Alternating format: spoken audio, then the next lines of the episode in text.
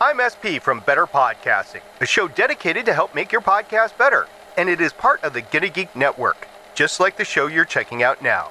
Shows on the network are individually owned, and opinions expressed may not reflect others.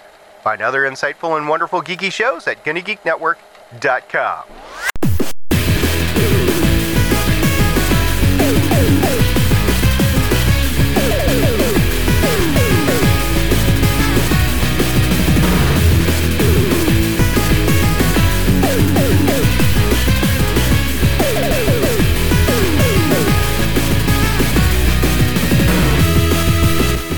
So everyone's done something embarrassing and it's ended up on YouTube. Well, Oh, pretty much by this point. I mean, the great thing about that is that it's kind of like the great equalizer. Hmm. Like, sure, you've done stupid shit, but so is everyone else you know as well. I mean, Yeah. ours was planned and scripted and written, quote unquote. Yeah. So it's it's kind of worse because of that. But you know, we never said anything racist or sexist or or terrible. Just we just did stupid, embarrassing things. Yeah, that's right. I think yes, you're right.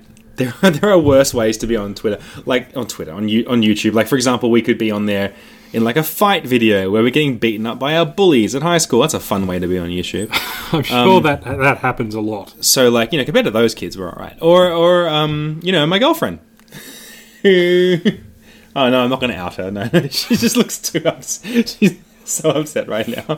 Wow, we've only been literally doing this less than a minute, and she's already fallen asleep on the couch. Yeah, that's a sound. That that laughter you hear is the sound of a sleeping person. All right, well, we can record that and put it on YouTube. That's pretty embarrassing, right? Especially after we've, you know, drawn penises on her face. Yeah, she sleep As- laughs. It's weird, but you know, I don't. I just you know, I deal with it as best I can. As is tradition Yeah. in Australia. Honestly, I find it a bit creepy, but I would never say that to her face. What's creepy is that it sounds like that doll Chucky from that, that, that horror movie. Oh yeah, yeah. Toy Story. she giggles like Tom Hanks in her sleep. Actually, Tom Hanks doesn't sound like that. wish he did. I just have no idea what Tom Hanks sounds like. I just I don't know what he sounds like. Certainly not like a normal human being. That freak. He's a sick, a sick weirdo. That guy. That guy is. Have you heard what he did on the thing? Oh, I've seen many a thing on the thing where he thinks he's thing. Yeah, Tom Cru- Tom Cruise. Tom Cruise is cancelled, and so is Tom Hanks. All the Toms are cancelled because of the bad things. I hate those Toms. They slapped a baby in the face and said, "Shut up, baby." It's horrible. Just all Toms? Yeah, all of them. They all went together. They all individually went out and found a baby and slapped it. Is it the same baby? Yes, that's the worst part. Oh wait, no, no, it was different babies. That's the worst part. No. What? I mean, What this is worse? I don't know. Is it hundred- one baby? people one, slapping one, baby. one baby in ten buckets, or ten babies in one bucket? Wh- What's what's worse? I don't know. it's well, look, okay, okay. Like, part of me doesn't want to keep talking about this, but part of me really wants to dig deep and figure this out. So, So you got one bucket, and you put ten babies in there. I mean, it doesn't have to be a small bucket, but you know, obviously, you shouldn't put ten babies in there. Or you've got 10, 10 buckets, and it doesn't really matter what size the assuming- buckets are in I'm this case, assuming that- because one baby you'd need to cut into ten separate pieces oh dear. to fit into the buckets. Are you now? Are you? See, I thought we were talking about drowning babies in buckets of water, but now, now I'm concerned that this has taken a sick turn. That, you are a sicko. That clicking noise you heard was literally my, my wife raiding the liquor cabinet. and trying to do it. She was literally on her tiptoes sneaking around the room, and then you hear this click. Oh shit, the glasses aren't in here. Click! And then when we started talking about babies, and I thought she liked babies, she started trying to cover up my mouth. Cheers. So they're drinking. Yeah, they're drinking. That's okay. Look, it's a bit of a rowdy episode for episode 95. 95. We've Game done Life 95 of these Australia. episodes. Actually, we've done more, but this is 95 of Game Life Balance Australia, Uh-huh, and this is a stream of nonsense. We've we've introduced this in record time We have. because stream of nonsenses susises. Quiet you. Mm-hmm. Quiet in the back. Come on. Bit of etiquette, please, on mic. The mic is hot, people. Yeah, but they're cold. All right. I don't know what that means. I don't, I don't know what that means. Cold as ice. Yeah. Um, Willing to sacrifice this podcast. well, we sure are. Yeah. Uh, what was I, I? I forget something about introducing us early. Uh, it's stream of nonsense. Oh, yeah. 95. Normally we don't do that. Normally we wait. normally we do. A sweet late title card comes up like halfway through the first section of this I'm episode. sure there are places when we've forgotten to introduce the show at all. Mm. Like there must have been a couple of episodes. We just, just plumb forgot. I want to say the last stream of nonsense you almost did forget because it was like 50 minutes in when you did. oh no, that was kind of on purpose. I was trying to get back to back to that because I had a good intro. it. Yeah. Yeah. Sometimes we go on down the garden path. We do, and that's Sometimes the what garden path leads us to the, a labyrinth of, of confusion and, and poor taste jokes. that's pretty much every episode of Game Life Balance Australia. that's true. and probably Game Life Balance America as well. Well, U.S. Sorry, not America. Whatever. well, are those guys still alive? I hope they're alive. Cody, if you're still alive, Wink twice. No, no, but wink on the podcast. I know he's still tweeting, but that could be a bot. That could be anything. That could be a Russian hacker, for all I know. Well, Ru- Trying to influence Cody, the We've never election. actually met Cody in No. in person, so he probably is a Russian hacker. I think that I think that Cody and John are both a Russian hacker, the same one. The- just the same, the Yeah. same one. He's really good with voices. he is Russian John. really? So Because Russian they sound John. basically like the same. Russian John is a Russian hacker whose name, funnily enough, is Yuri. Not, not John. Hmm. I know, confusing, right? And he, You're a, you're kidding me. yeah, you really got me that time. Oh, oh yeah, bring us home, Robbie. Um, so this is the last episode. something something urethra. I'm sorry. I'm so, I'm terribly sorry.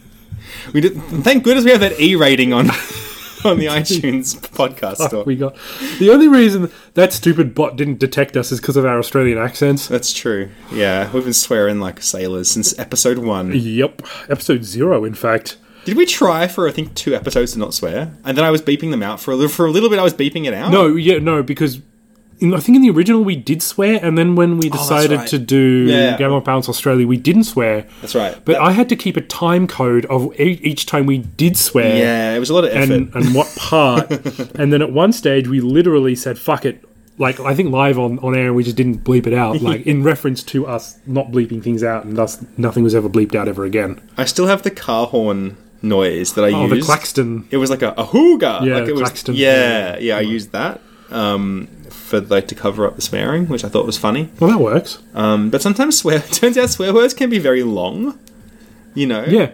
like you You don't have can. to censor the whole thing. Yeah, uh, like like motherfucker is a long swear word, But you like, just need to go, Mother Aruga. up. Yes, well, I guess. Yeah, you're clever. All right, you're smarter than you're smarter than me at this.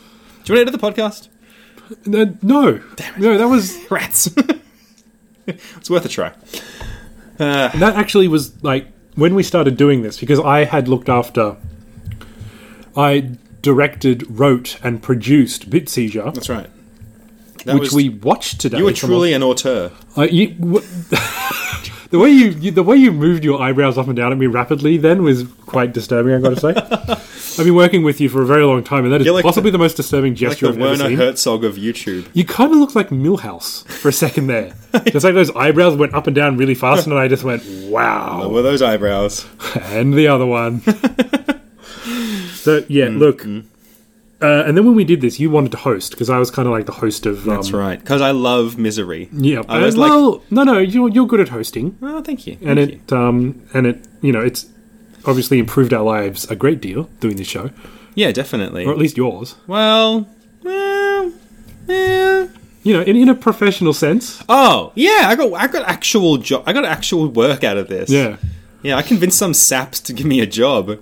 based on the fact Yeah. that you knew what you were doing. I was like, I do a podcast, and they're like, "Do you want money?" And I was like, "Heck yeah, I do, my dude." Mm. that's I said. that's as easy as it is in the uh, Australian public service, apparently. Yeah, yeah, yeah. They were like podcaster, and then they just backed up a truck full of money to my house. beep, beep, beep. Obviously, they didn't listen to it, but you know that that's by the by. No, why would you do that?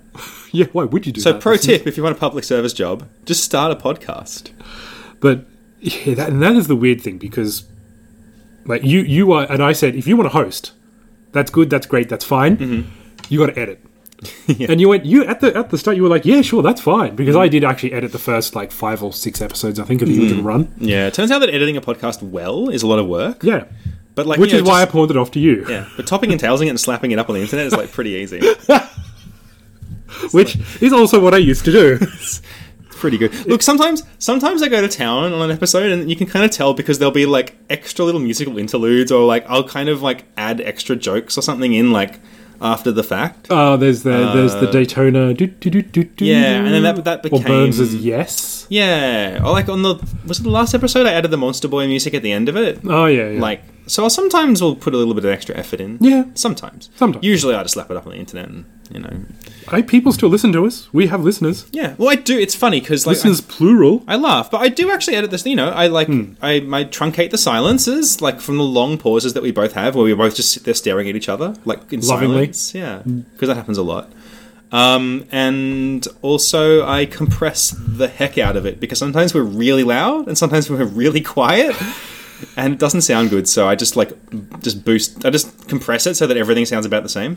Um, which is good because you know like we we only use one mic and it's a you know it is kind of made for podcasting Yeah. Mm. or it's got a setting for podcasting and i do monitor levels and i do push and pull the microphone a little bit away from rob yeah, every Yeah. now and again depending on on how the levels look the levels are actually spiking a little bit this time interestingly Huh. not a lot but it's within tolerance Okay, it's interesting because you think you might think, listener at home, that we don't care that we're a couple of ne'er do wells just recording a podcast and just just without any any care or concern for your well being. Yeah, this is true, though. In fact, we slave over a hot stove, a hot podcast stove, a hot mic. There you go. I got It is there. a hot mic, yeah, I you got there in in the end, yeah. Thank you.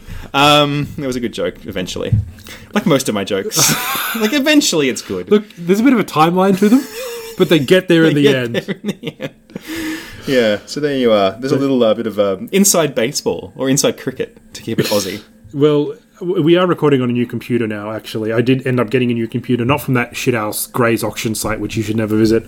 I ended up just getting one off Facebook, and it was basically a very similar model to Hmm. what I was after anyway, so all's well that ends well. Thanks, Mark Zuckerberg. Assuming that this all works okay. yeah, we shouldn't praise it too much if it like then eats our audio We file. already had like one problem today. yeah, that was weird. it was a bit weird, but it's okay. That's fine. It's all good, you know, because um, the, how can it be worse? You know, it Well, you can't be jinxed us worse. now, haven't you? Yeah, I- I, have a bit. That's all right. I'm sure it'll be fine. It's good. Nothing has ever gone wrong on a podcast ever. Everyone knows this. We have we have, we have lost segments before. We lost segments, but never a full episode. No, we came bloody close a few times, Yeah. and luckily I kept backups, So touch wood. which is the table. Yep. Sorry, You that's can- you going can to ba- sound really bad on the It audio. is actually going to sound Um, bad. that's going to sound like an earthquake hit.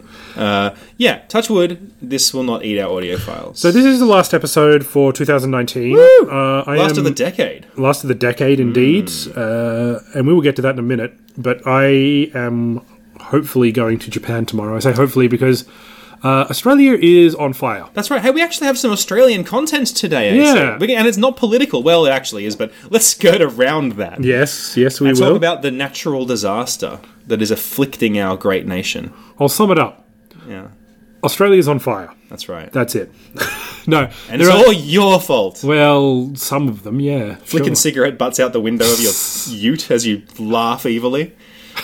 Yeah, but I was flicking them into other utes. That's true. so it's their own fault if they catch fire. A ute is a pickup truck for our American listeners. Yeah. This is actually Utility. like 2,000 times, 2,000% more Australian content already than we've done in like 50, 50 episodes of this show, you know? Yeah, and it's because Australia is on fire. That's right. Now, why is Australia on basically fire, Hmm. the AC? entire eastern seaboard is burning because of bushfires, and it is hasn't hit Canberra, No, thank God. thankfully, because we were here for the last one of those and did not was not good. It was did not- end well. there a- were many a typhoon made of, sorry, a tornado made of fire. Yeah, that's right. Uh, and yeah, these are just fires all up and down the basically the you know east coast of Australia, or you know, yeah, so the southeast coast. Yeah, like pretty much all of the coast of New South Wales up into Queensland, like southeast Queensland is on fire. And when you look at a map, it's kind of scary when you actually see like the extent of it. well, they did Um, satellite photos, mm, Um, and like satellite videos, and it's just like black Mm. smoke is just pouring out of Australia. Yeah, it's good fun. Um, yeah, so this is a very dry country anyway, and Yeah. fi- and this is a very fire prone country Oh yeah, anyway. Um, like uh, in some ways, having a fire somewhere in Australia around this time of year is not that uncommon. No. This, however, is very unusual because there's just so bloody many fires. There's a There lot. are. There's just so many of them. Yeah, and it's not it's not like one big fire. There's just No. lots of Can you like, imagine though? not if little they were ones, linked but up to create one kind of super fire. look, I don't want to say that's kind of cool, but It is kind that's of cool. kind of cool. If it was just like one big fire just went whoosh, Yeah, that would be that's great. a, that's one hell of a way to die. I would hope that if it did become one enormous fire, Hmm. that it would become like an anthropomorphized fire with like a little smiley face on it. that was just like the, the mouth is just eating up like Sydney. Yeah, it's just like little cute little face, just burning up all of Australia. I kind of want this to happen now. Yeah. okay, fine. I don't want this to happen. Thank you, Mr. Lawyer. Your lawyer, yes, our solicitors have come in at this point and passed AC a note. Ixnay on the you want everyone to die eh? a. Uh, I don't want everyone to die. I just want this country to burn. I mean, no, no, no, no. That's worse. Is it? Somehow worse. I don't know which one's worse. Anyway, the country's on fire, and hopefully I leave tomorrow. Yeah. And hopefully my house doesn't burn down. Getting after. out while you can. Yeah. Hopefully this house doesn't burn. I'm actually going to somewhere very, very cold. So It'll be a weird contrast. yeah, it is because like uh, this happens every year, and I usually get a little bit sick. Like I catch a cold or something. just because of the shock of like just going from 30 degrees humid horrible to like ice snow icicles santa Uh, you know what? I don't. It is a little bit of that, but it's also the fact that I take the holiday the same time every year, and after working for a year, like basically with almost no breaks except when I'm sick, my body just goes, yeah that's you and then I, I just kind of shut down for a while and just kind of recover because. Yeah, been a stressful year for everyone concerned here, really, isn't it? it has not i will say it, it- there's been some great stuff this year because it's this time of year does make you cast your mind back over the events of the Yeah, that's true. of the preceding uh, you know trip around the sun um it's been a tough year, but it's been a good year too. And sometimes I focus on the bad things. Sometimes I focus on the good things. And you know, it's a big, it's a rich tapestry, as I like to say. that, that is true. Yep. But yeah, there has been some good stuff. Like obviously, custody battle about my daughter, not so great. Uh, No. Plus side, I got promoted. I met a lovely girl. That's you over there. Just in Hey, case hey, you're wondering. That's my wife. yeah, That girl over there. Joanna's nice too. She's all right. I met your wife years ago.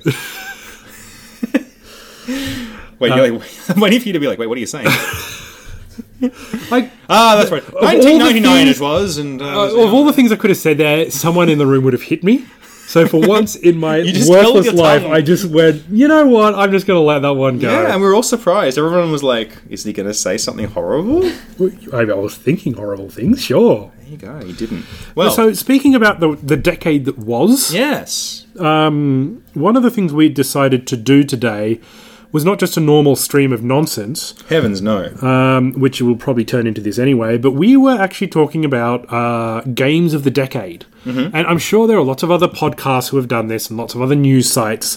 This is just our favourite games for the past 10 years.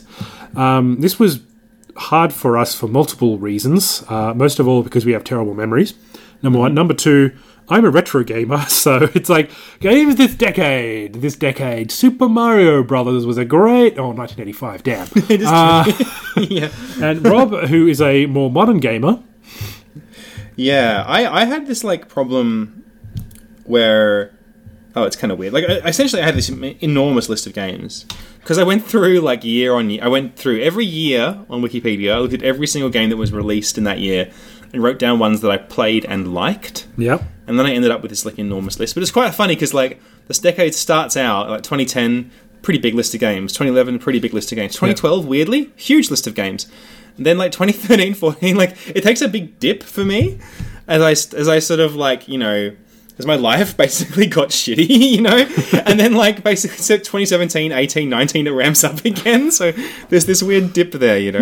Hmm, what happened there? Yeah. um, anyway, so it just goes to show you that that like you can um, you, there can be great games coming out, but if you're not in the right headspace to play them, you won't play them. that is true. So this- and most of my games for this decade are like from the earlier part of the decade, and then there are some from like you know very recently. I just kind of browsed my collection, and I came up with about twelve games that I really liked. Yeah. And I'll go through my top five, and I'll go through some honourable mentions as well. Mm-hmm. But uh, yeah, we, we thought we'd we'd go from from you know five through to number one. Yeah, sure. But do you do you have honorable mentions that you want to you I want to go do. through first? I mean, there were some that were really hard to cut from the list. I might just run through them really quickly. sure. uh, um, because like I do think some of these deserve to be mentioned. Um, so let's just start from like the oldest to the m- most. Yeah, yeah, recent, I yeah. guess. Just however you want to do Um, your honorable mentions. so I really like this game called Cart Life. That came out Terrible in game. 2010. Absolutely shit house. you know what this game is. Yep, it's bad. Next one. you, you suck. I hate you. Um, I really like that game because I thought it was doing something very different. Um, so yeah, but they just it just couldn't make the cut. It was more like it's unique and interesting, but not really like you know a top 5 contender. Um, Saints Row the Third. Terrible game. Bad. Very You bad. can do this for everything. Don't do this to me. Don't- all right, all right. I won't. Yeah, I do Um, know about Saints Row the Third though. yeah, I wanted to put um, Superpowers. an open world game in my list, and Saints Row the Third was up there because it's like probably the most. It's well, it's it's argue it's very very close to the most fun I've had with one of those games. Yeah. And it's actually probably my favorite Grand Theft Auto game, which is not a Grand Theft Auto game. So um, that franchise could learn something um, from that game. Although then they kind of kept doing the comedy GTA thing to death, and it kind of stopped being fun. But Yeah, I Um, think that was the peak of the series. yeah, it's, it's a really funny game. Like very violent, very fun. Like just tr- not trying to be clever, you know. Just here's a violent game where you shoot people, and, and they did a really good job of it. Uh, then let me see, Walking Dead almost made the cut because it was such a phenomenon, Yeah. and I really enjoyed playing it. But when I sat down and thought about it, I was like, well, it's basically just like it's mechanically very simple. It's just like a, a well-told story um, with some like player agency. You know, um, it was a very effective thing, but I don't know whether that really makes it a top five. You know, so cut that one. Uh, Last of Us, um, I really enjoyed.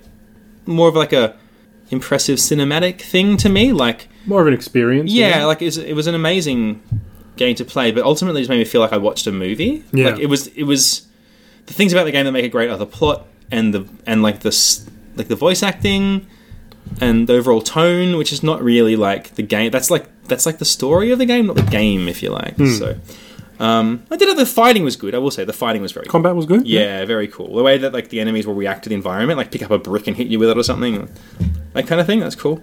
Uh, Metal Gear Solid Five almost made the cut because I really enjoyed Metal Gear Solid Five. That's the Phantom Pain, not Yeah. not the other one. That doesn't count. Survival. Or Ground Zeroes actually, because that was like the that was almost like just a demo, really. Um, really fun game. Probably my favorite Metal Gear game of all time. Oh, that's good. Um, I remember because you really it was enjoying that, yeah. actually good. Take that, Kojima fans. Um, no, Kojima fans have already got enough to deal with right now. Oh, Boy, do they. Um, uh, Mostly Kojima. and lastly, the la- last one I'll mention, oh, FTL, which we talked about last week. I don't need to talk about that again. Yep. But we- Or last week, the week before. Anyway, it's a Last good game. episode. Uh, and Donut County. Um, I really Oh, enjoyed it. Yeah, that's a good I one. really, really enjoyed it, but I just don't think I have enough distance from it to know whether it's a top five game or whether it's just a game that I enjoyed recently. You know, I would be the same with Donut County there because I really en- enjoyed that game and it was great. I just don't know if I'd ever play it again because I've experienced it Hmm. and the mechanics are fun, but you know you are playing basically the same mechanic over and over and over again yeah, for the whole game. Like it's so- a beautifully simple game, and in some ways, Yeah. that's it's like it should be praised for that for being it so should. simple and being and yeah, and still being really fun. But yeah, I don't know. I just I just not sure whether that game, if I gave it a few years and looked back, would still rate it that highly. So I left it out because of caution, essentially. Yeah. How about you? Have you got some games that that you've really wanted to talk, really wanted to make the cut, but you just couldn't? you just couldn't. Um, Yeah, look, these are games I really enjoyed, and just they weren't quite high enough on my list for me, but I still enjoyed them nonetheless. So, uh, Doom 2016. Oh yeah, yeah, yeah. Actually, I should mention that also was a game that was on my list and I cut Hmm. it. Yeah, It's a it's a, it's just a it's a it's a fun Doom game. It Yeah. is a modern fun Doom game. yeah. Uh, Mario Odyssey for Switch, great game Mm-hmm. again. Um, it's odd because I really enjoyed playing that game, but I have no compulsion to go back and play it again, like I do with a lot of other Mario games. You don't want to get all the moons or all the stars or no, whatever it is. Or... no, I I really kind of fell off. I, I did finish that game, so it's not like I fell off, but Mm. I just have not had the compulsion to go back to it. Okay. Uh, Polybius uh, for PSVR, Yeah. great game, fantastic pick up and play, uh, and you know you can continue in that game, and it's it's just it's a visual experience, Yeah. and it it's got good, fast, ve- very kinetic gameplay. Yeah, yeah, yeah. So Uh, not quite high enough. Um, Player Unknown's Battlegrounds was something that I considered. and I was never going to make my top five, but it does get an honorable mention because I really I don't get caught up in the the zeitgeist of these things very often. Uh, but I really did enjoy getting into that. Yeah. It was fun playing with you as well. Um, Super Mario 3D World for Wii U. Oh yeah. That is a great game. It's a that great game. actually probably made it closest to being in my top five. Uh, WarioWare Gold for 3DS, Oh yeah. uh, which is the the most recent one. And look, honestly, I love WarioWare, and I love that game. But it is kind of more like a compilation game because it just uses all the games or most of the games from the previous iterations, and you know some new things in there as well. Yeah, like it's not it's not unique. It's just it's the latest iteration of yeah, of that. Yeah. yeah, and you know, it, it was like it was the swan song, po- possibly for the series and possibly for the 3DS as well. Mm, uh, And, I, and I love that game, but once again, you know, kind of more of a collection of mini games Yeah. that I'd seen previously in a new package rather than a whole new game. That's the trouble with games like that. Like games that came out and then they did a re-release or a reboot or they rejigged it or something. And Yeah. like, like Spelunky, for example, technically came out in 2012 on the Xbox and PlayStation and stuff, but it actually came out on PC in 2008. Yeah, And it's a little bit of a different game, but I still couldn't bring myself to call that a game of this decade, so I left it out of the No, list. And Yeah. that's kind of how I feel about this because this was like it was a super good um, WarioWare game, but Mm. it's something we've you know we've seen all the, the mini games before basically, Yeah, yeah.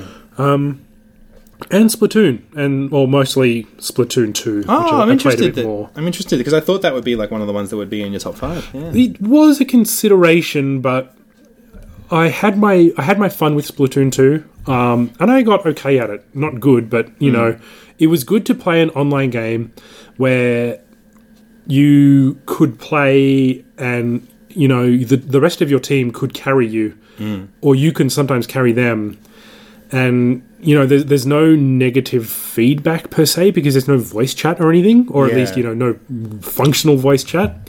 So you know, people might be pissed off at you, but they can't say or do anything about it. so that was that was definitely there. So um, Hmm. so how about uh, what's your number five? All right, let's get this freight train rolling. Yeah. So my fifth favorite game of the decade, and I am denied about this because it was almost going to be Saints Row the 3rd Uh-huh. but I decided that it's honestly, and I think Saints Row would be a more fun choice, but I decided to be boring. So it's Red Dead Redemption for the PlayStation Three is my fifth favorite game of the What decade. year did that come out? 2010. 2010. right at oh, the so start of the just decade. Right scraped at the in. start, yeah. Wow, okay, it's scraped Yeah. in there just under. And um, other than Saints Row, it's definitely my favorite Grand Theft Auto like, if you know what I mean. Yeah, like, yeah, from the it's- makers of Grand Theft Auto. It's a genre, you know, essentially. Like you run after something and you hit triangle and you steal it. If you can do that, that's a Grand Theft Auto game, you know. um, so in this case, you run up and steal a horse instead of like a car or something. But it's basically the same thing. Grand Theft Horsey. Grand Theft Horso, as you so wittily, wittily dubbed it many moons ago. Um, yeah, I, I, I really enjoyed this game. It was it was one of the it was indeed the first game I bought for my PlayStation Three when I got it, uh, which was I think 2010, 2011 or something like that. Yeah, that was a bit weird because that had been out for a little while beforehand. Um, Yeah, and I got it when it was already like had been out for a while, but it was a game that I just knew I wanted to play, and at that time you couldn't get it. I- I wonder did they? It, it may never have come out on PC. I think maybe the first one. Um, I don't think it did. Yeah. I want to say. I, think, it made it there to are a lot of Xbox. people who were always anticipating it coming out, and I don't. If it did, it would have come out very recently, like close to. yeah, Hmm. I don't know the Other answer to one? that. Who knows? But it was Probably not, basically it was basically a PS, uh, a PlayStation Three exclusive for a long time. though. did it um, come to? I think it came to the Xbox eventually. Yeah, three sixty probably. Um, I think it did, uh, but for a long time it was it was um, a a PlayStation exclusive and a very good game. Um, obviously, a Wild West Grand Theft Auto game. I really liked the immersion. I think that the one thing that struck me the most was I played the crap out of that game. It, most of the games on this list I played, in fact, all of them. I played a stupid amount of hours of. Um, I just thought the setting was really good. The sense of exploration was really good. I loved all the side quest stuff. I spent a lot of time playing poker. in this yeah, I game. remember that. I remember Like, you talking about that, a and like you lot. actually learned how to play I poker got through this pretty game. good at at um what do they call it? Uh, uh, Texas Hold'em. Yeah, Yeah, that particular variant of poker. and it's great because you can get a suit that allows you to cheat. When you get, when you get the cheating suit, it's basically like you look like Maverick, you know, like just got a fancy suit on, and then you can cheat. Uh, and that's Very timely reference, that Maverick. yeah, that's right. I mean, the weird thing is that's an old ass movie that no one remembers. That's based on an even older friggin' TV show or something that again no one even remembers. so- Yeah. um, That was yeah. a Mel Gibson movie, I think. That's right. Yes, our fa- everyone's favorite actor. Oh boy. Um, yeah. So that's my number five. I think that's my favorite Grand Theft Auto type of Esque, game. Yeah, open world. Um, I think open it's- world triangle button. It did it really, really well. I think the setting was unique. I'm kind of rambling here, but um, yeah, that's that's definitely uh, uh, one of my favorites of all time. Cool. AC fifth favorite of the decade. Fifth favorite of the decade. Um, I, once again, I'm denied about this one a little bit. Uh, I got to say, these kind of bottom three or four, Hmm. even maybe, even maybe five, might not be in any particular order, but I've kind of had to put them in an order. Yeah, same here. Um, but my number five would actually be Mario Kart 8. Ah, yeah. Okay, I knew that would be on your list. yeah. because it is it is a fun game. It's a fun racing game. It's probably it's my second favorite Mario Kart of all time after Double Dash. Uh, and you and I and Maria and a lot of our friends, we played the shit out of that game. Like, and I don't want to say the Wii U one's better or the Switch one's better because uh, probably the Switch one is better because you've got everything unlocked and, and all that sort of stuff. But there was something to say about playing it on the Wii U and playing it, you know, when it just first came out, it was pretty cool. Now, I think that may have been the first time I ever actually paid for DLC. there you go. Yeah, like five bucks, and you got like, you know, eight extra tracks or something like that. Yeah, yeah. Because you just thought, well, it's worth it. Yeah. Yeah, it really was. And I had a great time, and I ended up getting it for Switch. And, you know, we still kind of will, you know, if we have people, a lot of people around, like at a birthday party or something, we'll still crack that one out. Yeah, that's a good like party game. it is a very good party game, and you know me, I'm a bit of a social gamer, so I, I do like that game, and I really like the tracks and the hang gliding, and Yeah, that's right. The hang you know it's, just, it's got some really creative ideas in there. visually really beautiful as well. Yeah, Mm. it's just a fun game that you can keep going back to. So that's why it's my number five of the decade. What's Nice. your number four? Okay, number four. Uh, this I think this is the right s- right spot for this, but I am denied about the order like you did. Yeah, Number four, player unknown's battlegrounds. Um, I put this in, even though it is a it's the mo- knew this would be on your list as well. it's actually the most recent game on my list. oh wow, um, that's uh, 2000, 2017. 17. Yeah, so it came out. Um, it was like 16.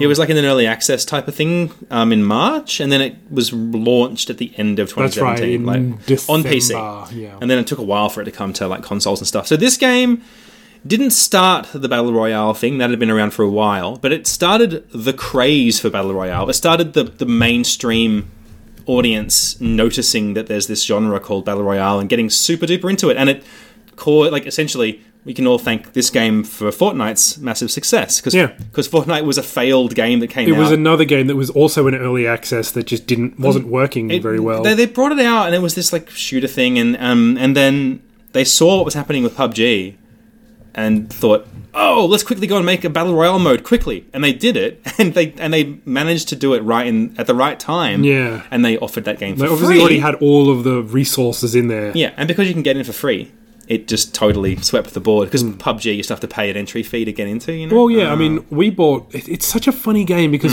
I bought that early access because everyone was talking about it. Hmm. Yeah. and I actually had a bit of free time at the time, mm-hmm. uh, and I ended up playing with you guys and by myself, and I would get top ten a lot. I never won, Hmm. but it's interesting that all the while that game was in early access, and then I think after it went to full.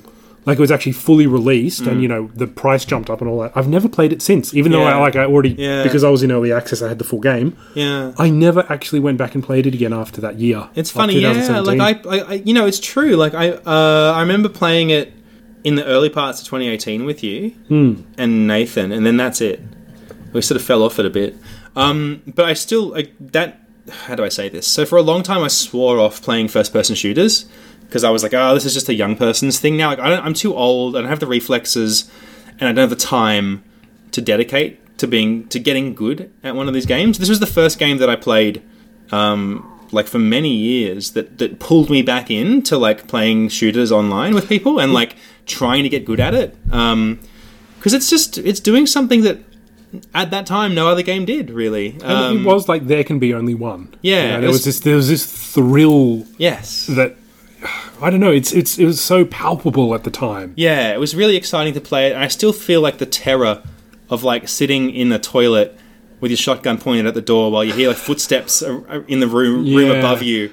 It cannot be really replicated in any other game. Like no other game has really made me feel that that adrenaline like PUBG. Um, And I we did actually do a review of that for this podcast as well. Yeah, and that's I remember right. playing it Yeah. for the first time at your house. We've talked about it a lot actually on this show, Yeah, so we I don't have. want to dwell on it too much because No, there but- was a period there where that was pretty much all I talked about. It, it definitely deserves to be on this list for at least one of us. Uh, Yeah, uh, just a real, I mean, a, a favorite game of mine, but also just like a really important moment in gaming for the decade. Yeah. So for those both those reasons, I had to chuck it on the list. Yeah. fair enough. Uh, to UAC, what's your fourth favorite game? Uh, Once again, I am the nard about the positioning on this, Mm. but uh, Super Mario Maker Mm. one, not two for Wii U. So wow, two effective Wii U games on Yeah. this list. There you go. I love the Wii U. I really did You like just- that you're- console. Yeah, you're a Wii U. What I do you was a call Wii it? U kind of guy. I, I, I Wii was U a Wii defender, U Wii U stan. apologist, a stan, as they say. Yes. Yes. Yeah. I was just a like it. I just lo- I love Nintendo games, and like they made the best of that system, and the best of that system was Super Mario Maker. People bought that game. They they put that game in, and they've never taken it out. Yeah. And when they eventually take off the servers, Mm, That'll be a sad day. it will be very very sad because there's so much. There was something about the zeitgeist. Something about being there and having I never get anything on launch day, but I actually went I never didn't pre-order. I went to a store first thing in the morning to a big W. I got this game. I got the special edition with the book and the, the the pixel. What do you call it?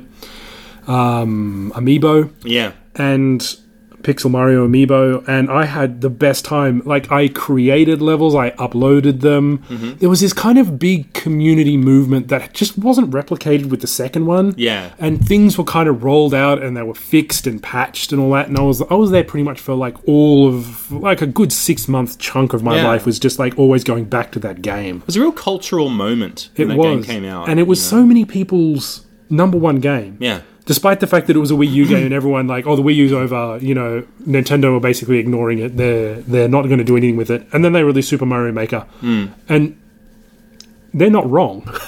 but also Super Mario Maker, awesome game. Yeah. And the second one, I'm sure, has its community, and there's probably more levels up there just because of the reach of the Switch.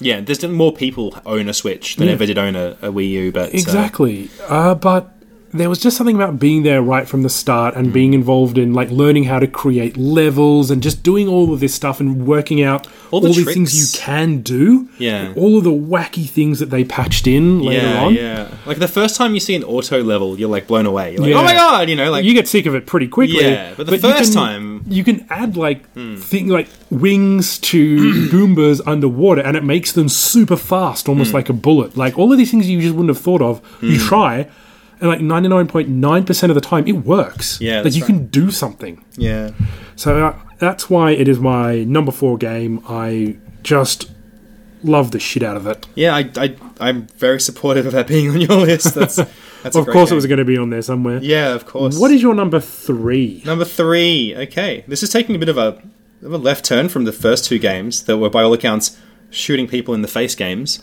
My number three is Stardew Valley 2016, uh, which is essentially just a really, really good Harvest Moon game. Okay, You know, um, I knew this would be on your list as well. Yeah, and like some, for, s- I was sort of ummed and ahhing about whether to put it on because I was like, well, it's basically just a good ver, like a really good version of games that have been around for like you know a long time. yeah.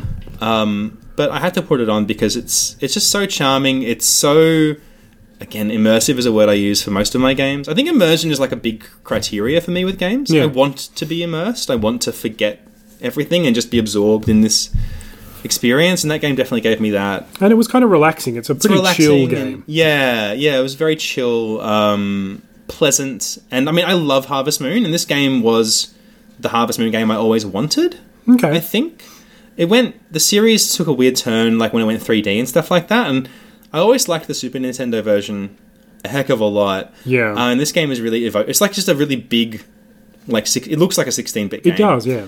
Very evocative of that of that particular era. Yeah, it's just it's just the most Harvest Moon you can have, like with so much content, so much to do. The one downside was that it doesn't have an end date. So, like in the original Harvest Moon, you have two years, and if you don't get everything done in those two years, it's game over, and that gives you a little bit of pressure and it puts the wind in your sails to kind of, you know, get a move on with things. But this game, when I realized, oh, there's no end game, there's no like It's just perpetual. it's just you can just keep playing for as long as you like. It kind of I lost a bit of motivation because I, I thought I was like working against the clock, if you like, and then I realized oh, there is no clock. yeah, but I Oh. suppose that would that for some people might delete the chill aspect of it. Yeah, I think, and I can kind of get that. It is ultimately just a big sandbox. Yeah. and that's that's the point of the game. But yeah, I really really liked it. Um, a strong recommendation from me, and, and it's one of those games that I keep thinking about. Like, maybe I'll start a new game of that at some point or other. You know, come back to it at some point. um, so I think that's a hallmark of a good game if you're if you're still sort of fantasizing about playing it. That's a good number three. Yeah. AC, your third game of the decade. Third best game of the Uh, decade. Yep.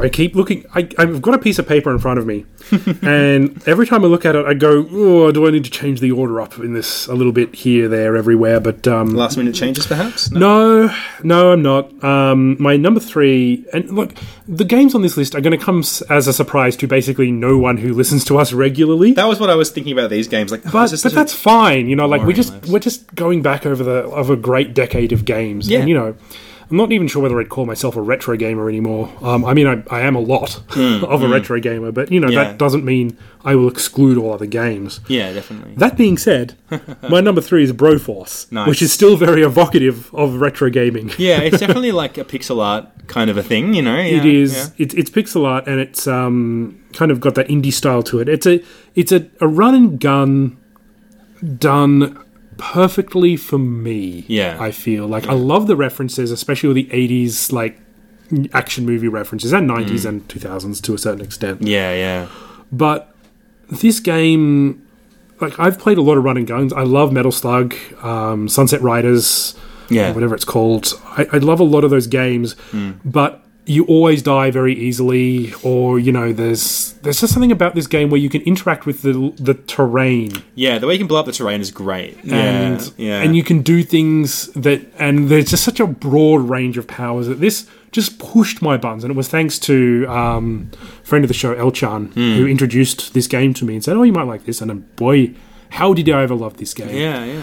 I've played through it several times. You can play it co-op, which I also love. I think you actually have up to four people at once. I've never had a four-player game though, and I, at the time, and for a year or so after, I thought if I needed to ever redo my top five games of all time, this might actually make it on there. Yeah, right. After giving it a bit of space, I don't know if I hold that same opinion anymore, but.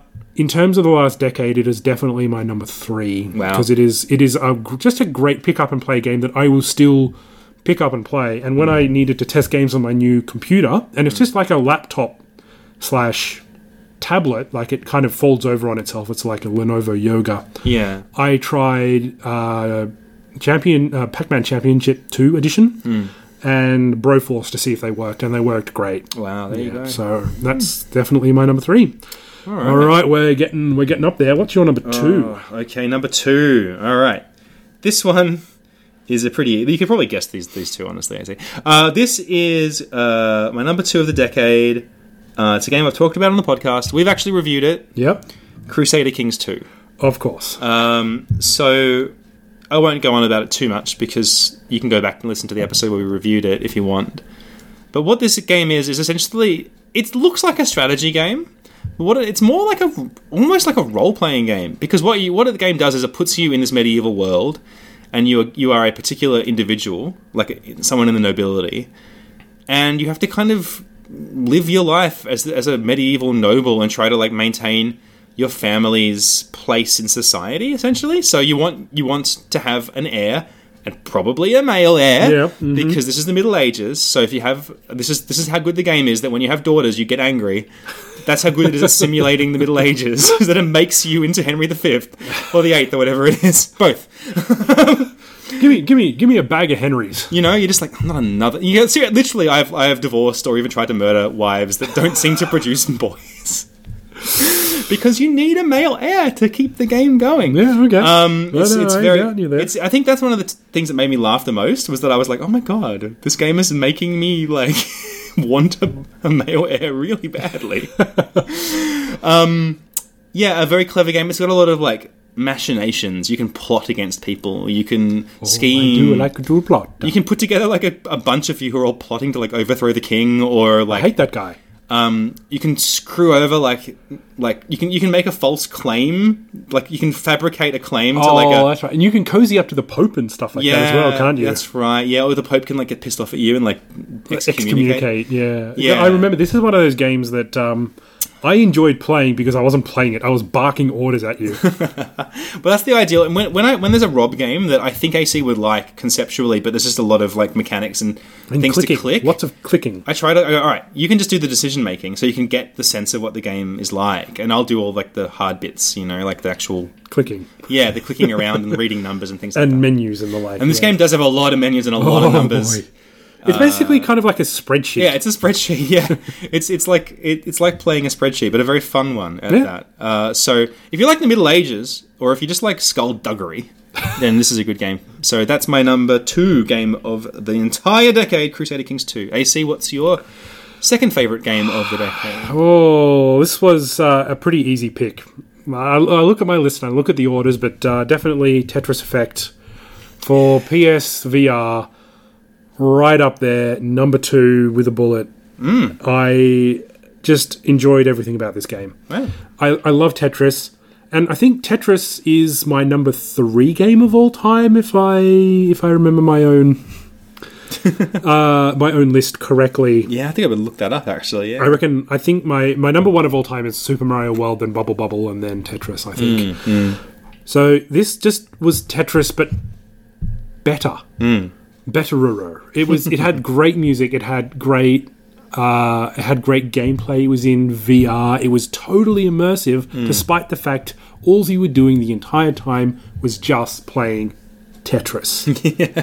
it's a weird thing to say because I don't think until you experience the game, you won't really understand why Yeah. VR Tetris has this particular appeal. And once again, it was a lot of people's game of the year, and I love the fact that it was VR. Um, And I just really love the VR headset that I have. Uh, I don't use it all the time because it is a bit of a pain to get out and pack away, especially when you've got a three-year-old. So there's Yeah. only select certain times I can play, but you know, it's it, it's such a like.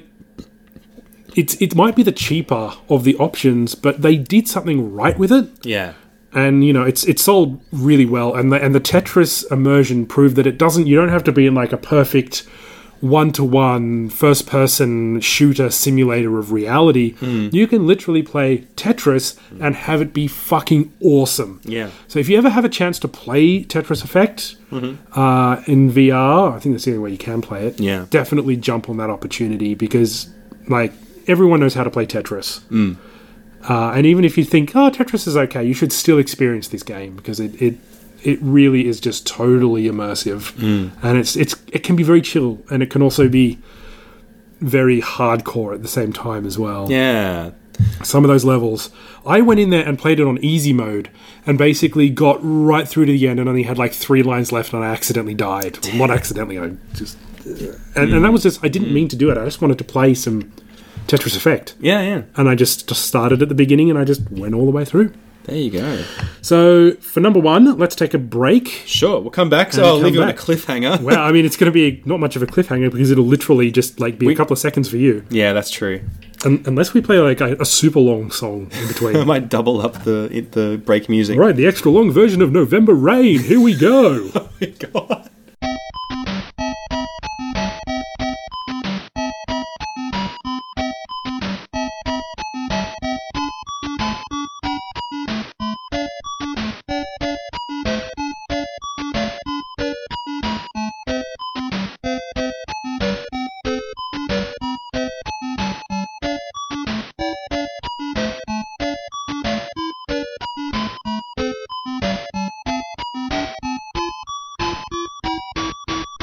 So has, you, has your kid seen Santa yet?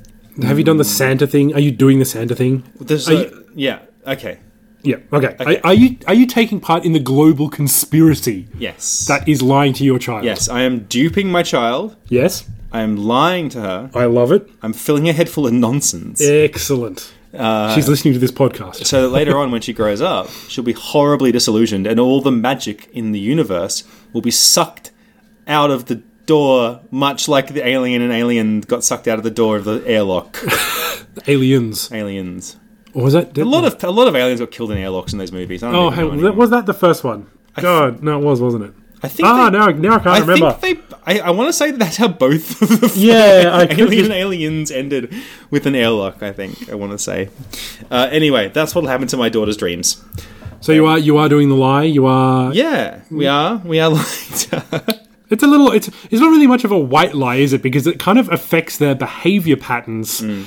and their belief in certain things that they, you know, have no reason to doubt. So it's Yeah. not a white lie. It's not like a little white lie, but it is a bit of fun nonetheless. Yeah, I wanted to believe that you know if she does good things, good things will happen to her for as long as possible. Before that inevitably gets taken. oh yes, yes. Um, but yeah, we're doing this, and we took her. We took her to a Santa photo. Uh huh. How did that work Uh, out? it was Did- funny because she was very excited to meet Santa. Yep. we were in the queue. Yep. But then the very moment that we walked down the weird, like white picket fenced area of the shopping mall to meet Santa, she clammed up, put a finger in her mouth, and just like wouldn't, and just sort of frowned Yeah. and was silent for the next like ten minutes until we'd taken her out of that little fenced off area, and then she perked right up again. oh, okay. Um, so there's this photo of like me and Joe and Ruby at, with Santa, and um, I'm looking like I'm trying to get Ruby to smile. So I'm like, smile, happy time, and I look like an, an insane person. I look like I look like These as so. opposed to normal. I look way more happy to see more Santa than anyone should. You know, um, and she was just kind of grumpily, like yeah. with her finger and in her mouth she's like going. this. She's like this. So basically, you And you, Joanna's um, just looking like her lovely self. you, you took thirty five photos, and that was the best one, probably. I think we, we had to give our phone because this is the thing. This is another complaint I have th- about uh, about Gungalan Marketplace. Dear Mole Santa, how dare you, sir? They usually have.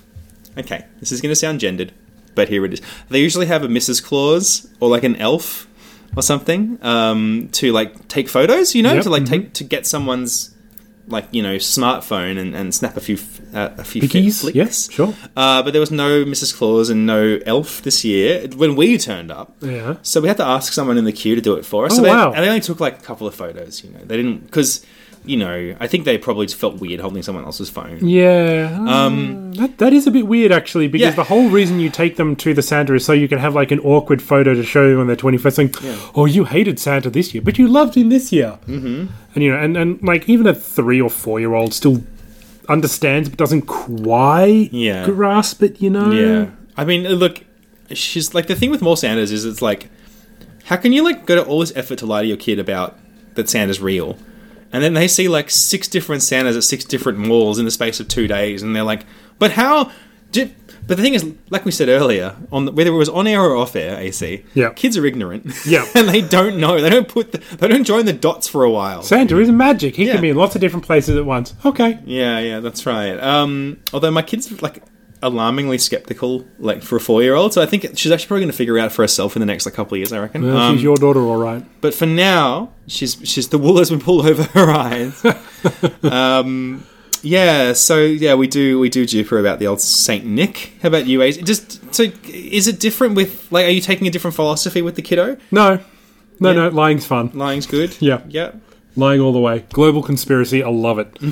uh, no, no. She she saw Santa. Um, we weren't sure how. I wasn't actually there at the time. I think I was out on assignment with you actually.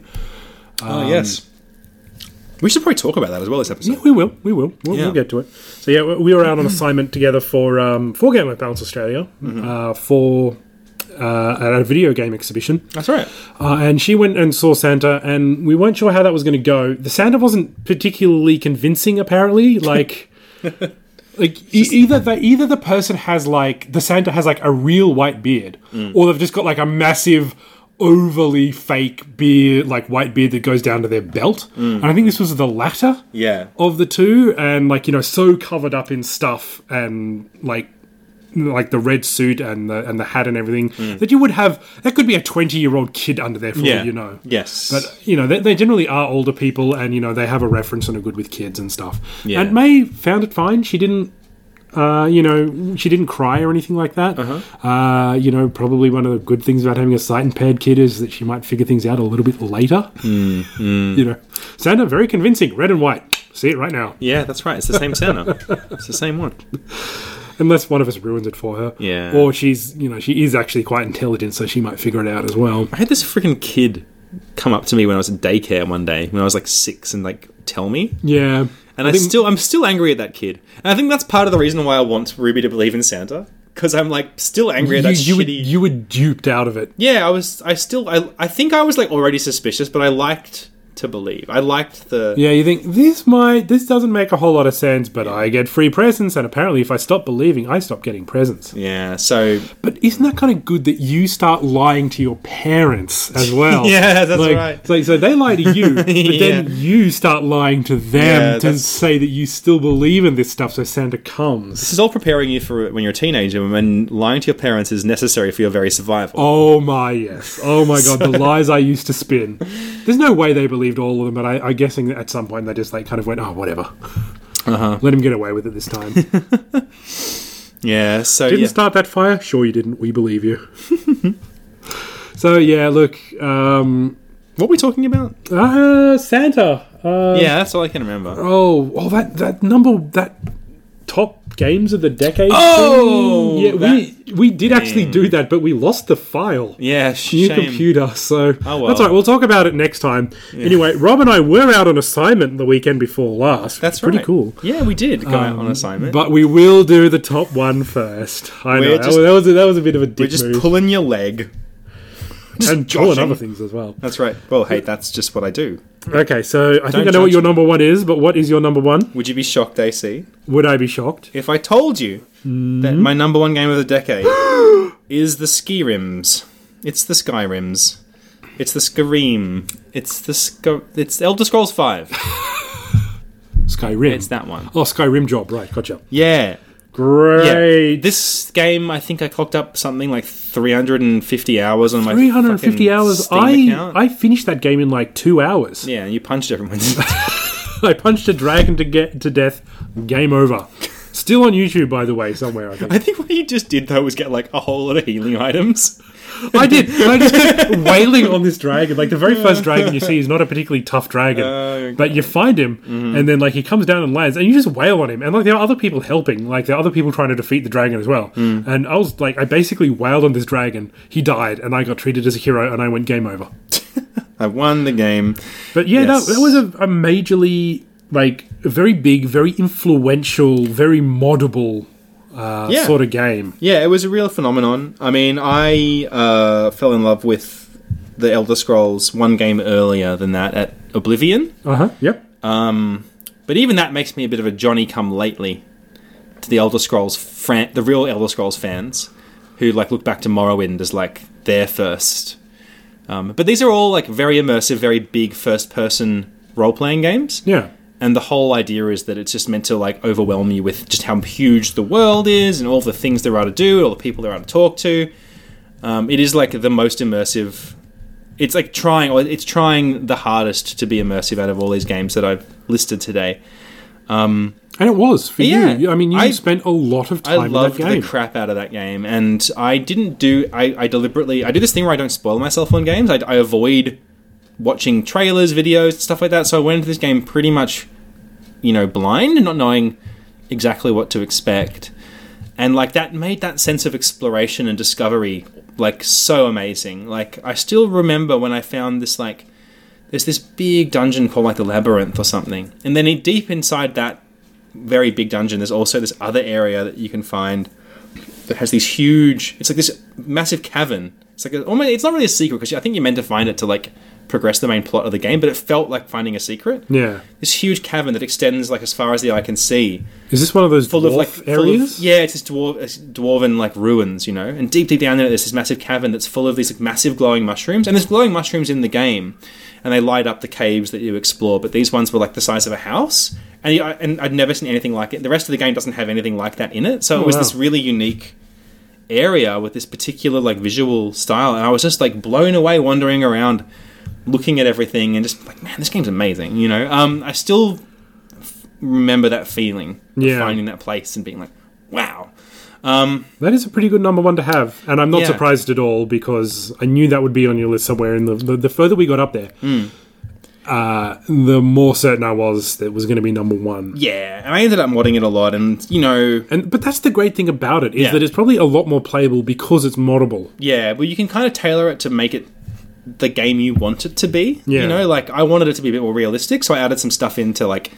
Uh, you got to sleep and eat and stuff like that, which some people find like dreary, but to me, it just added to the immersion a bit. You Yeah. know, like I've got to make sure my backpack has food in it and stuff like that. And like, Um, there's the drunken thing as well, and hmm. which we tried, I think, on our run. Yeah, like drinking alcohol makes you drunk and you can stumble around and stuff like that. And I had like vampire mods at some point, and I mean, for for Mm-hmm. all the jokes we make about uh, arrow to the knee guy, you know, there were a lot of characters who were very interactive at the time. Yeah, You yeah. know, there were a lot of unique dialogue trees and people that you'd meet and people who'd try and Mm. you know stiff you out of items and, s- and people you'd meet on the trail. yeah, like that Khajiit guy that just kept coming up. I can't remember his name, but he just he just show up all over the world and like say really dumb, weird, funny things to you. You'd be like, oh, it's that guy again. You know, like they, they just programmed a bunch of like quirky stuff into the game. Yeah, Um, which gives it character, and it's gives just- it life. and I still feel to this day like there's so much more to see that I've only seen like a chunk, like a slice of that game. Oh wow! because there's just so many side quests, so many dungeons, so much to do. Yeah. Yeah. Um, yeah, so it, it had to be it had to be my number one. Um, I love I love role playing games, and um, I think that that style, that first person dialogue heavy immersive style, is, is the one for me. That, that's what makes me really keen to check out the Outer Worlds. I think that came out recently. Yeah, I've heard a lot of good things about that game. So I'm gonna try and get my hands on it over the holidays, AC, because I think that is Well, you, Up my there, alley. might, there might be a sale coming up soon. You never know. Yeah, that's right. So Hmm. I'll keep an eye out for that. But yeah, of course, Skyrim is my number one. It's kind of obvious and predictable. Kind of is, Oh, but Um, that's okay. That's Yeah, I'm proud. we're I'm not happy here for with- surprises. That's true. No, we're not.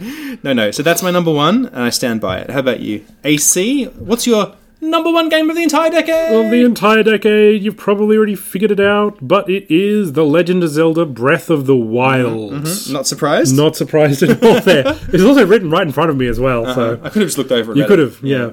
So look, this was a game that really was quite immersive for me as well. I was there at the right place, the right time. That I really needed a game like that, and this was the. It still is the biggest world that I've ever explored in any game ever Yeah.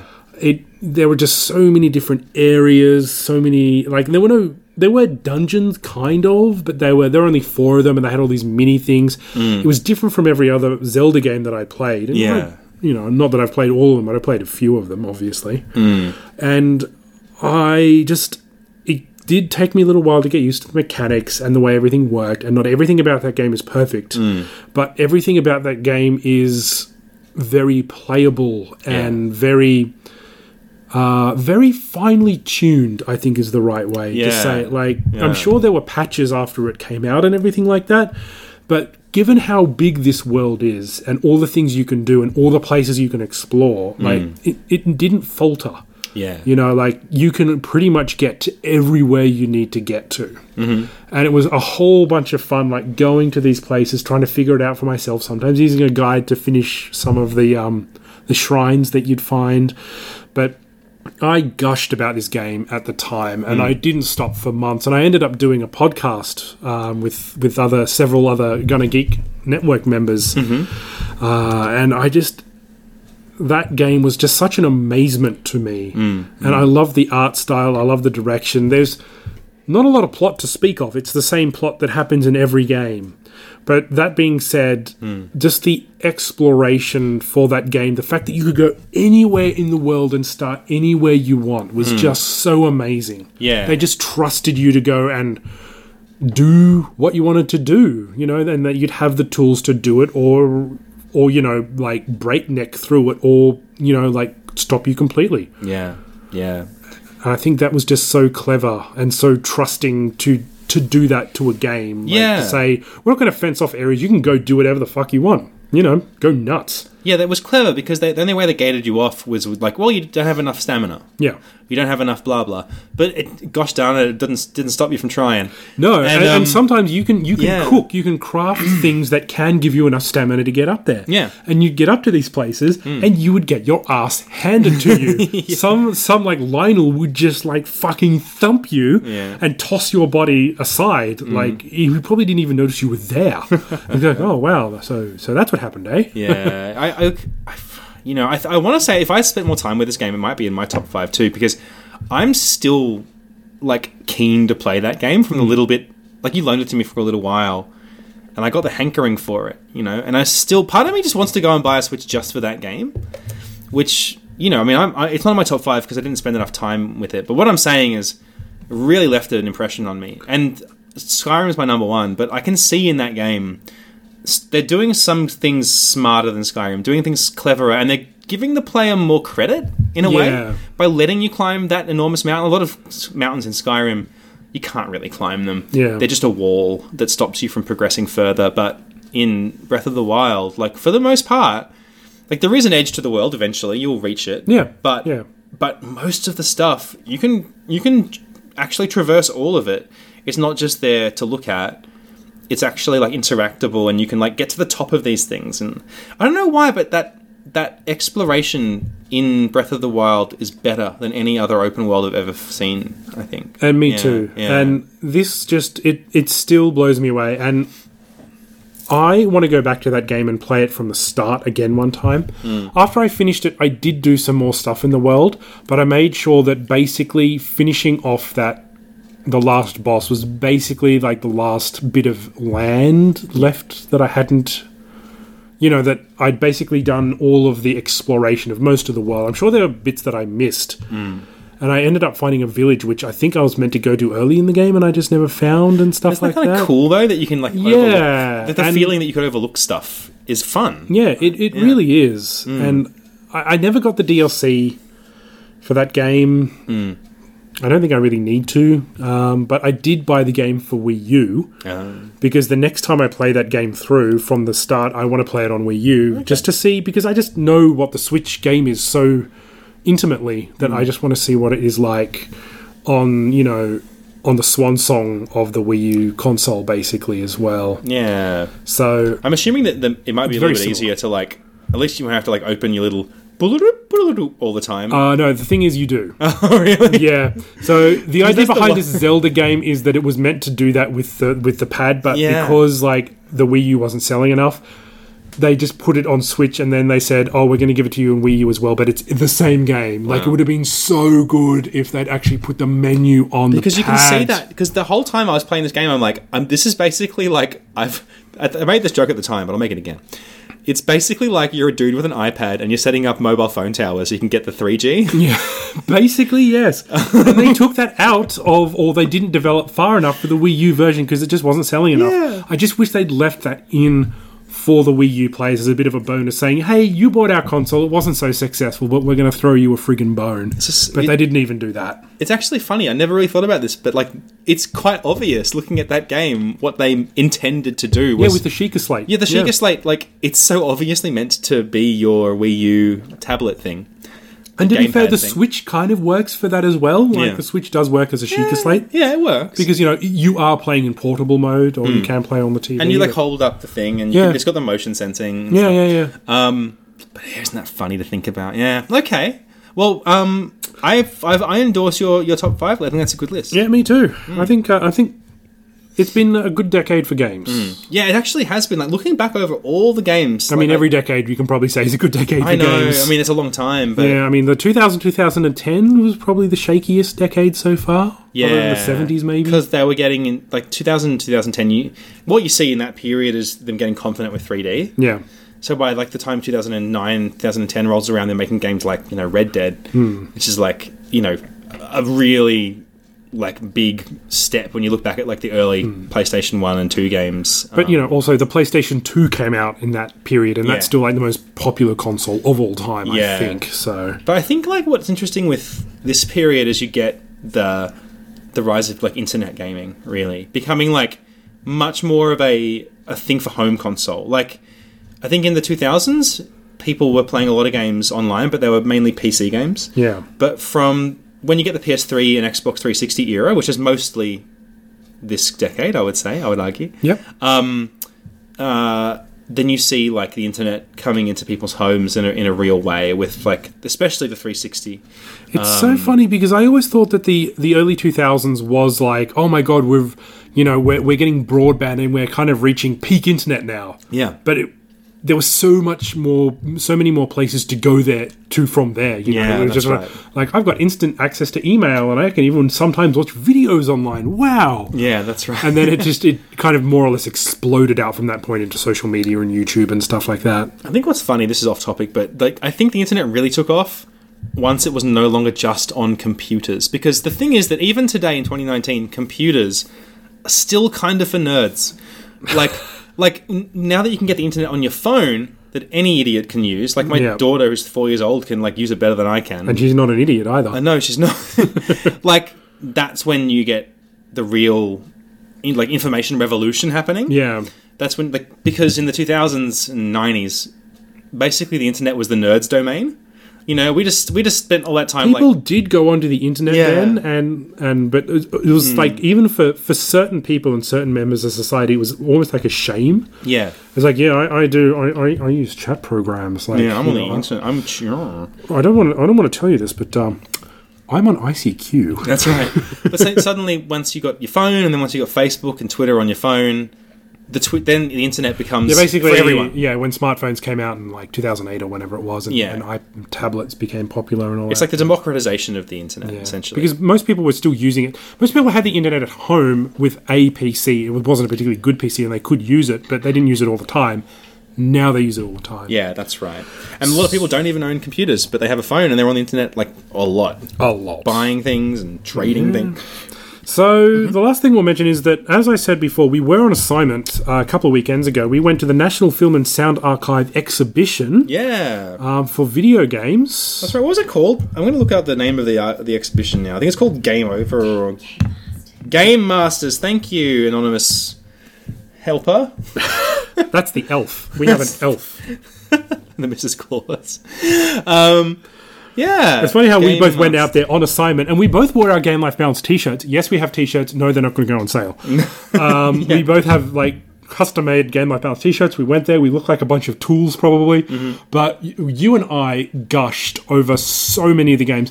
When you walk in, they just have a bunch of classic, and I mean classic original arcade cabinets. Yeah, that's great. And you, you walk in and you just see POW. yeah, I think it was Pac-Man. Pac-Man's like right in front of you when you walk in, What's next to Pac Man? Donkey Kong. and then what's over to the left? Space Invaders. Space Invaders. Beautiful. Oh, they had Defender. They had Tempest. Yeah, Oh my god. They Yeah. I had Missile Command as well with the trackball. yeah. I, Missile Command is awesome. I never really realized how fun Missile Command is. Missile Command is a great game. Yeah, that's really fun for like a game that's essentially really depressing. when you're thinking about what you're doing, Yeah, yeah. You're trying to stop a nuclear war, like trying to stop all of these missiles a- from hitting your cities. it's a and your real turrets. uh, period piece, actually. It is. And I think Cold it, it War vibe. was mentioned in that Matthew, Matthew Broderick movie, or possibly played in that Matthew Broderick movie, Hmm. which escapes me right now what the name of it was. Oh. Uh, would you like to play a game? Oh, oh, Tron. No. Oh, God damn it. uh, I'm gonna. It's gonna come to me, and I'm gonna feel really stupid. uh, your Game Boy. yes, The Wizard. Yes, that's what it was called. It was called Game Boy. you moron. Gamey Pete plays games. Game Pete plays games. um,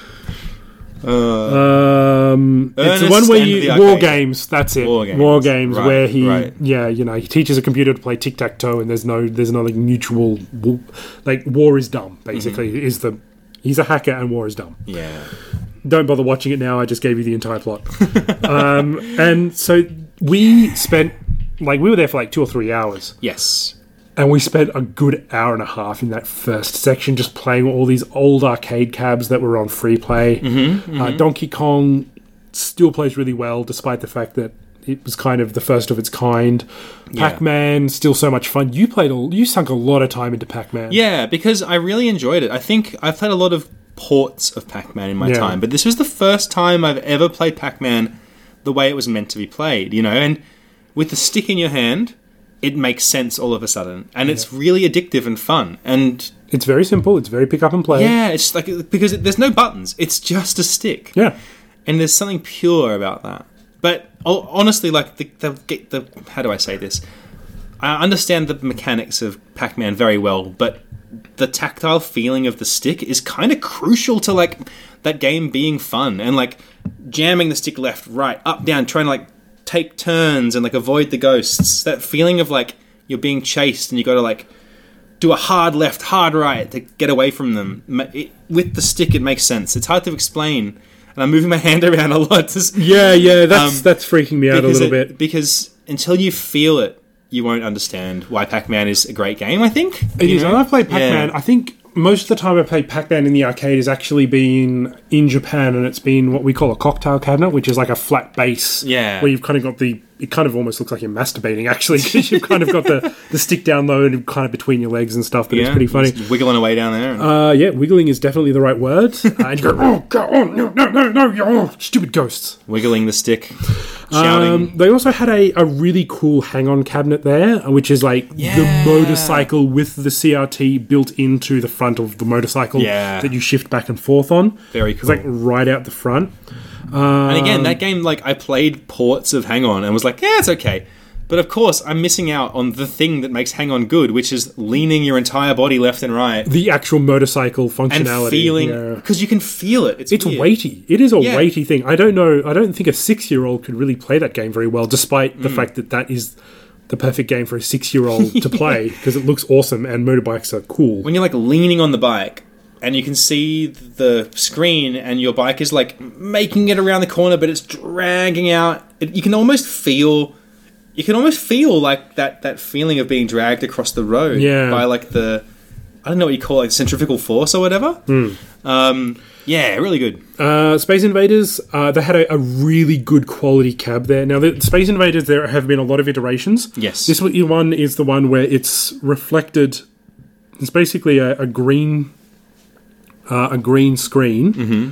like like an, an Apple IIc or something like that. One of those mono monochrome, but in green, and then they reflect that onto a color background Yes. of like a planet.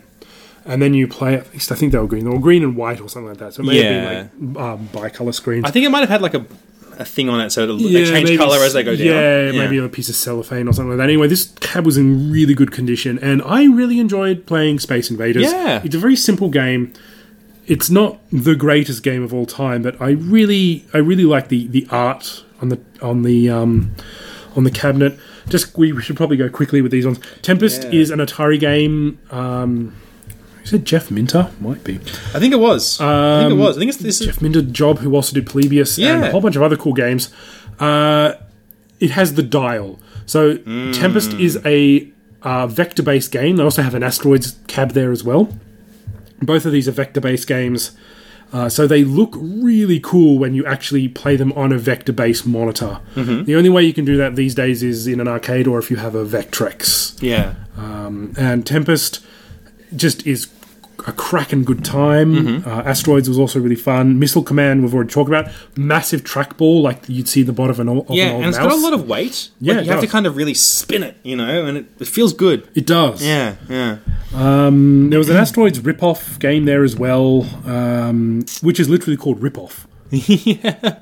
Which and and this one is interesting because there's no joystick. It's just a whole bunch of buttons. Yeah, you're going to use the buttons to like, you know, uh, Yeah. use your thrusters and stuff like that. Uh, Robotron, which was uh, basically a twin stick shooter. Yeah, like a really early. I think that might have been one of the earliest ones. I think it may.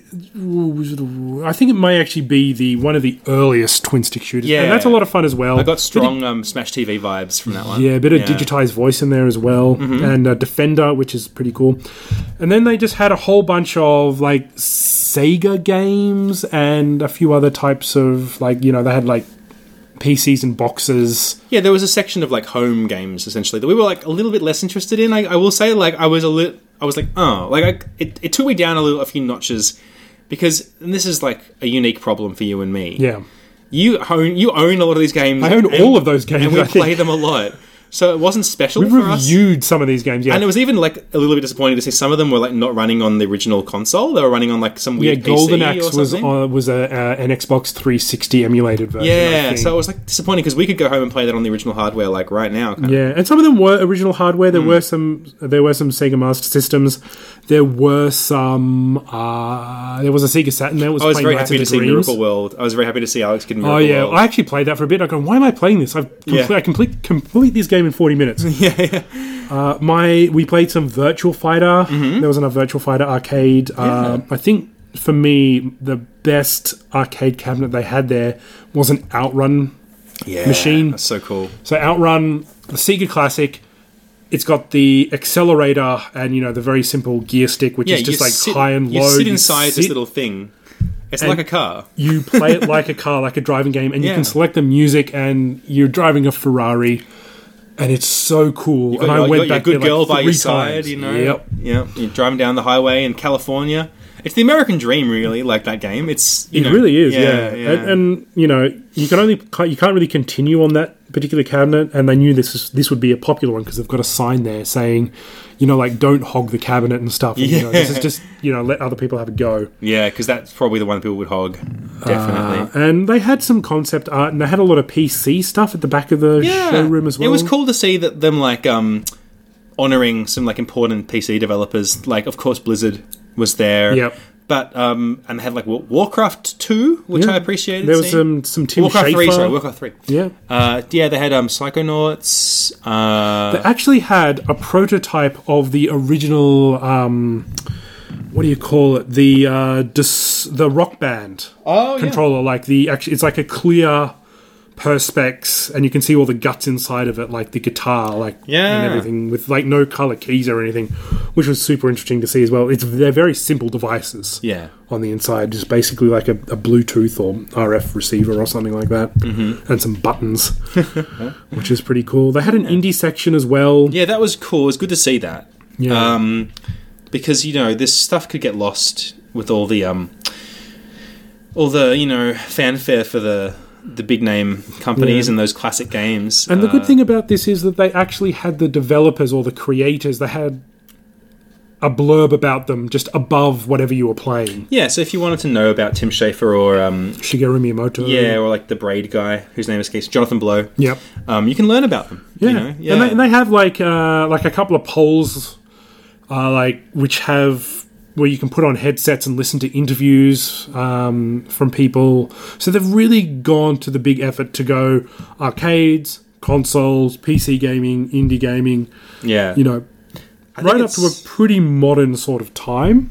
I think they did a really good job. Like, you know, with with what they had, with the contracts they had, and all that sort of stuff, they did a really good job. I think if I was like an eighteen year old going in there and not knowing anything about the history of games, I feel like I would leave knowing a lot more than I did, and I feel like I would leave with a more of an appreciation for how cool modern games are. They even had a, a section for rock band. Like they actually Um, Yeah. had a rock band set up. It was like in a in a perspex box, so the sound wouldn't like you know fire out everywhere and distract everyone. Yeah, But it was really cool that they had all of this stuff that they knew was popular, but they had history. And I don't know. I think they did a really good job. You do notice a couple of things though. yeah, Um, you do notice that obviously they did not. They had to contract this stuff. In other words, they didn't have a contract with Nintendo which is a pretty notable oversight. The only Nintendo game that was there was Donkey Kong. Donkey Kong, yeah, which is a little bit different because it's an arcade cab, I do believe. yeah, so it's good to see Donkey Kong. I mean, of course, that would be really glaring if that wasn't there. Exactly. But um, that's the only Mario you're going to see is yeah, Jumpman. maybe that was the only one they could afford to license if they even need a license for those arcade cabs. It's a it's a bit iffy uh, when it comes to old arcade cabs and some of the licensing around those. It's kind of funny though because it just reminded me of being a kid because, like in Australia, like Sega was very popular. Yeah. So to go from the arcade machines right to the Master System felt right. It felt good to me. Yeah, I was Oh, like, like, we, we were going through the timeline. Like, then I was like, after I'm like, yeah, a lot of people would be like, "Where's the Nintendo?" You Yeah. know, Um, but, not me. there was something I noticed, and it's something I noticed just because, um, you know, I, I know a bit of history about this stuff. So, all in all, if you have the opportunity to, to, you know, if you're in Canberra, or if you're visiting Canberra, God forbid, check this out because it's still going to be on there uh, around for the, the until March uh, next year, I do believe, in 2020. And I had a lot of fun with this. we were basically two kids in a candy store. That's right. Yeah. we were really like we it was like a super what we call a super session when you'd go to an arcade you'd pay like 30 bucks and you would just have unlimited play with all the arcade machines and they had more than arcade machines there, Yeah. but it was it was a lot of fun also i kicked your ass in virtual fighter You did. I got my butt handed to me. Uh, yes, that was a humiliating defeat.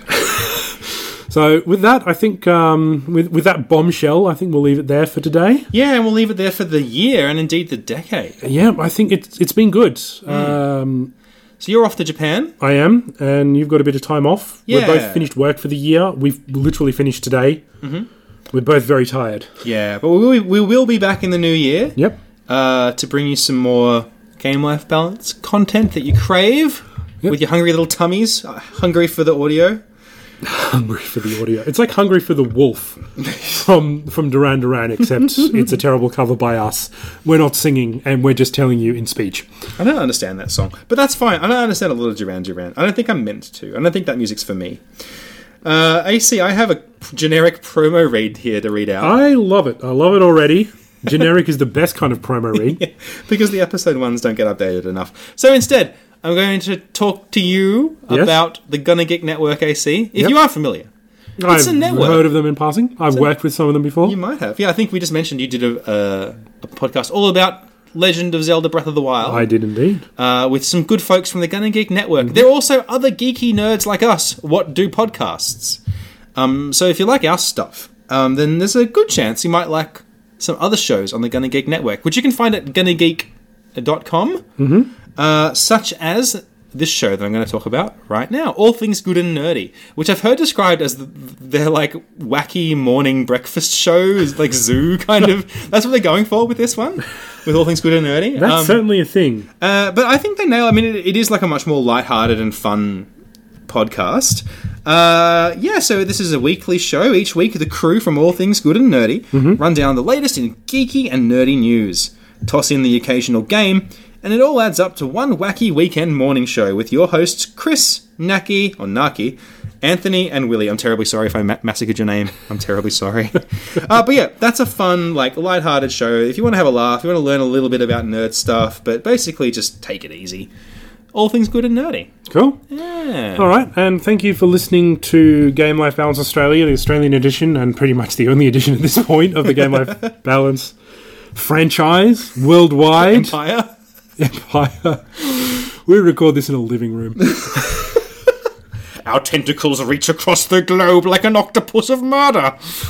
Obviously, the murder worked because Cody and uh, Uncle Stabbo are dead. And both our partners are asleep. Chris Farrell, you're next. I did a podcast with you. The rest of the Gunner Geek is, network is going to fall because of that. I'm sorry. No, that Chris is cool. He's, yeah, that, that whole that whole special came about because we just couldn't. The three of us couldn't stop gushing about Breath of the Wild. Yeah. So we did like a special podcast. You need a special space for, to gush. we did. A And gush we- that- hole. I listened to that like recently. It's such a good episode of like a podcast that doesn't exist. I really wish the three of us would work together again. Yeah. Anyway, thank you very much for listening. Uh, we will be back in 2020 with at least five more shows and more shows after that, but probably we might change the format up a little bit. I think it's fair Yeah. to say. We change as good as a holiday. Darn tootin'. But for now, let's have a holiday instead of a change. Yep. Um, so, we, yeah, I think late January we'll be back. Yeah, I expect so. So keep an eye out. We aren't. Don't unsubscribe, you bastard. Don't unsubscribe. Wait. You, Mm-hmm. you never know what content I might produce in the meantime. That's right. Nothing good.